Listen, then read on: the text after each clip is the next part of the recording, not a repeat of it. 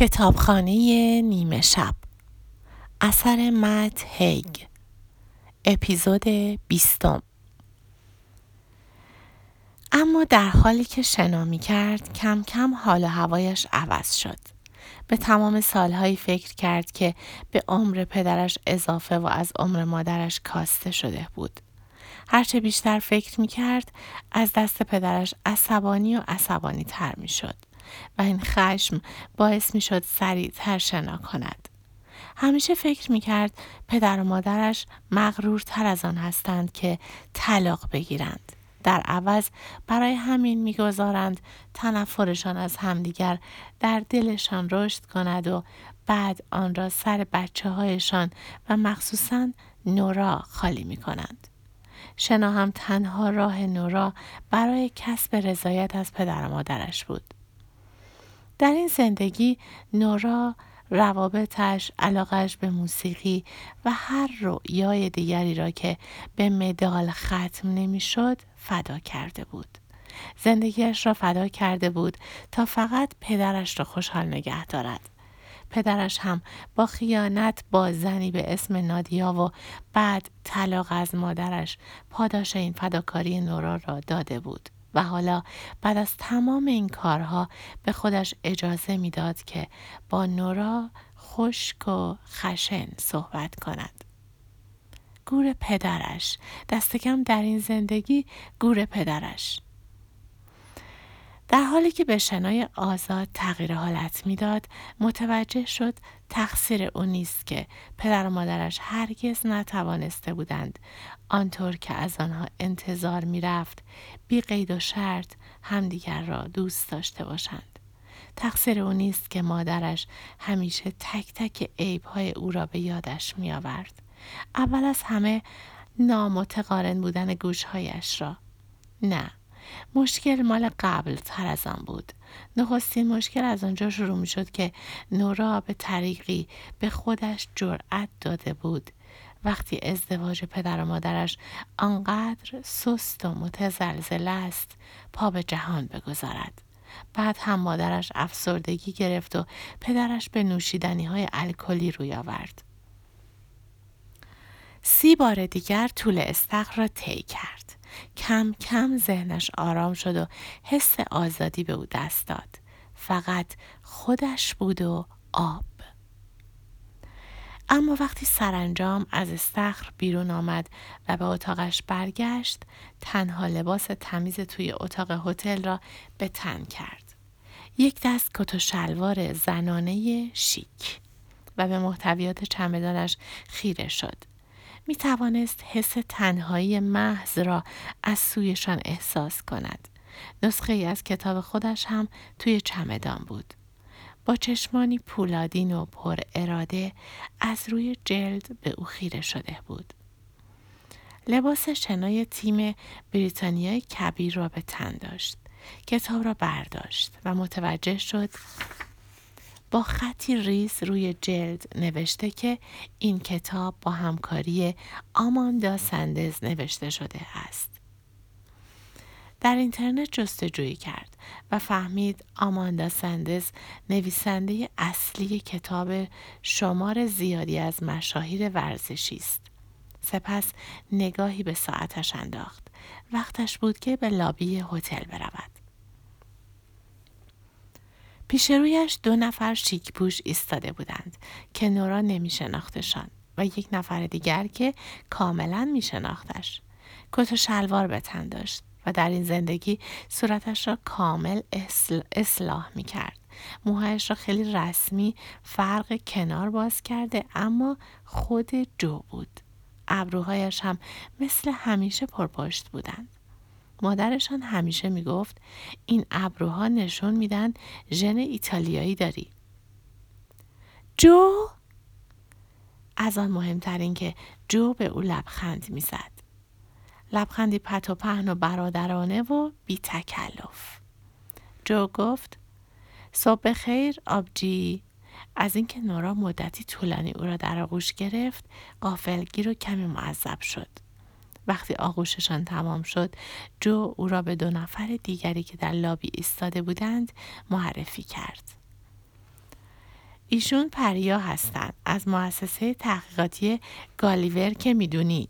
برنامه ریزی کنفرانس امروز رو انجام دادن و این هم روری از, مسخ... از مؤسسه سخنرانان مشهور. نورا گفت سلام پریا سلام روری. از دیدنتون خوشوقتم پریا در حالی که لبخند می‌زد گفت ما هم همینطور خیلی خیلی خوشحالیم که اینجایی. روری زد زیر خنده و گفت یه جوری حرف می‌زنی انگار اولین بار همدیگر می‌بینیم. نورا از حرف خود برگشت. آره می‌دونم که قبلا هم همدیگر رو دیدیم روری. داشتم شوخی می‌کردم. تو که حس شوخ طبیعی من رو می‌شناسی.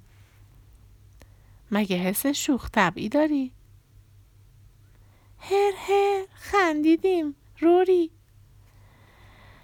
جو نگاهی به نورا انداخت. لبخند زد و گفت خیلی خوب. می‌خوای فضا رو ببینی؟ نورا نمی‌توانست جلوی لبخندش را بگیرد برادرش اینجا بود همان برادری که نورا دو سال ندیده بودش و سالها قبل هم رابطه خوبی با هم دیگر نداشتند. حالا هم سالم و سر حال و خوشحال بود و به نظر می رسید واقعا نورا را دوست دارد. فضا؟ آره تالا رو میگم. همون جایی که سخنرانی می‌کنی. پریا با مهربانی اضافه کرد. همه چیز آماده شده. روری همانطور که یک لیوان کاغذی پر از قهوه در دست داشت گفت خیلی هم بزرگه. بنابراین نورا موافقت کرد و بعد او را به اتاق کنفرانس آبی رنگ بزرگی بردند که صحنه وسیع و حدوداً هزار صندلی خالی داشت. تکنسیان سیاه پوشی به سمتش آمد و پرسید کدوم رو ترجیح میدین؟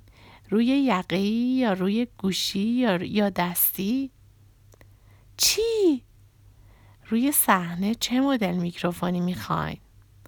آها برادر نورا به کمکش آمد روی گوشی نورا گفت آره روی گوشی برادرش گفت گفتم بعد از اوضاعی که توی کاردیف داشتی به خاطر میکروفون پیش اومده اینطوری بهتره. آره دقیقا. عجب اوضاعی بود. پریا که می‌خواست چیزی از او بپرسد لبخند زد. درست فهمیدم که محتوای چند رسانه ای ندارین؟ منظورم اسلاید و چیزای اینطوریه.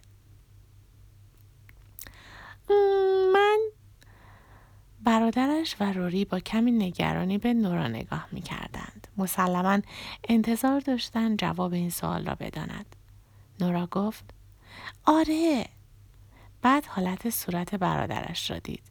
نه ندارم آره ندارم هیچ محتوای چند رسانه ای ندارم همهشان جوری به نورا نگاه کردند که انگار اشتباه می کرد. اما نورا با لبخندی نگاههایشان را نادیده گرفت. چای نعنا ده دقیقه بعد نورا و برادرش در اتاق کوچک و بدون تهویه نشسته بودند که نام اتاق انتظار VIP را یدک می کشید. اما در واقع فقط چند صندلی و یک میز داشت که تعدادی از روزنامه های روز رویش گذاشته شده بودند. دو مرد میان سال هم در اتاق بودند که چیزی را توی لپتاپ هایشان تایپ می کردند. تا این لحظه نورا دیگر فهمیده بود که برادرش مدیر برنامهش است و اینکه از همان هفت سال پیش که شنای حرفه را کنار گذاشت جو مدیر برنامهش بوده. برادرش پرسید با این غذایا مشکلی نداری؟ همین چند لحظه پیش دو نوشیدنی از دستگاه قهوه ساز خریده بود. پاکتی را پاره کرد تا چای کیسه ای تویش, کیسه تویش را بیرون بیاورد. نه نه. آن را توی لیوان آب جوشی گذاشت که از دستگاه قهوه ساز گرفته بود. سپس آن را دست نورا داد. نورا در تمام عمرش حتی یک بار هم چای نعنا ننوشیده بود. واسه منه؟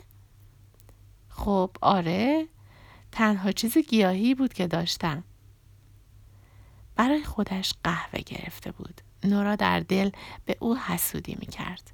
احتمالا در این زندگی کافئین نمی نوشد. با این غذایا مشکلی نداری؟ نورا پرسید. کدوم غذایا؟ سخنرانی امروز آها آره چند دقیقه است؟ چهل دقیقه. آها. پول زیادیه. از ده رسوندمش به این. لطف کردی. خب بالاخره دارم 20 درصد پورسانت می‌گیرم. لطف خاصی به تو محسوب نمیشه. نورا به این فکر کرد که چطور می تواند خاطرات مشترکشان را بفهمد و چطور می تواند بفهمد در این زندگی چرا پیش هم نشستند و مشکلی ندارند. ممکن بود به خاطر پول باشد. اما برادر نورا هرگز چندان اهمیتی به پول نداده بود. بله درست است که وقتی نورا از هزار تو کنارگیری کرد و باعث شد قرارداد نبندند جو حسابی ناراحت و عصبانی شد.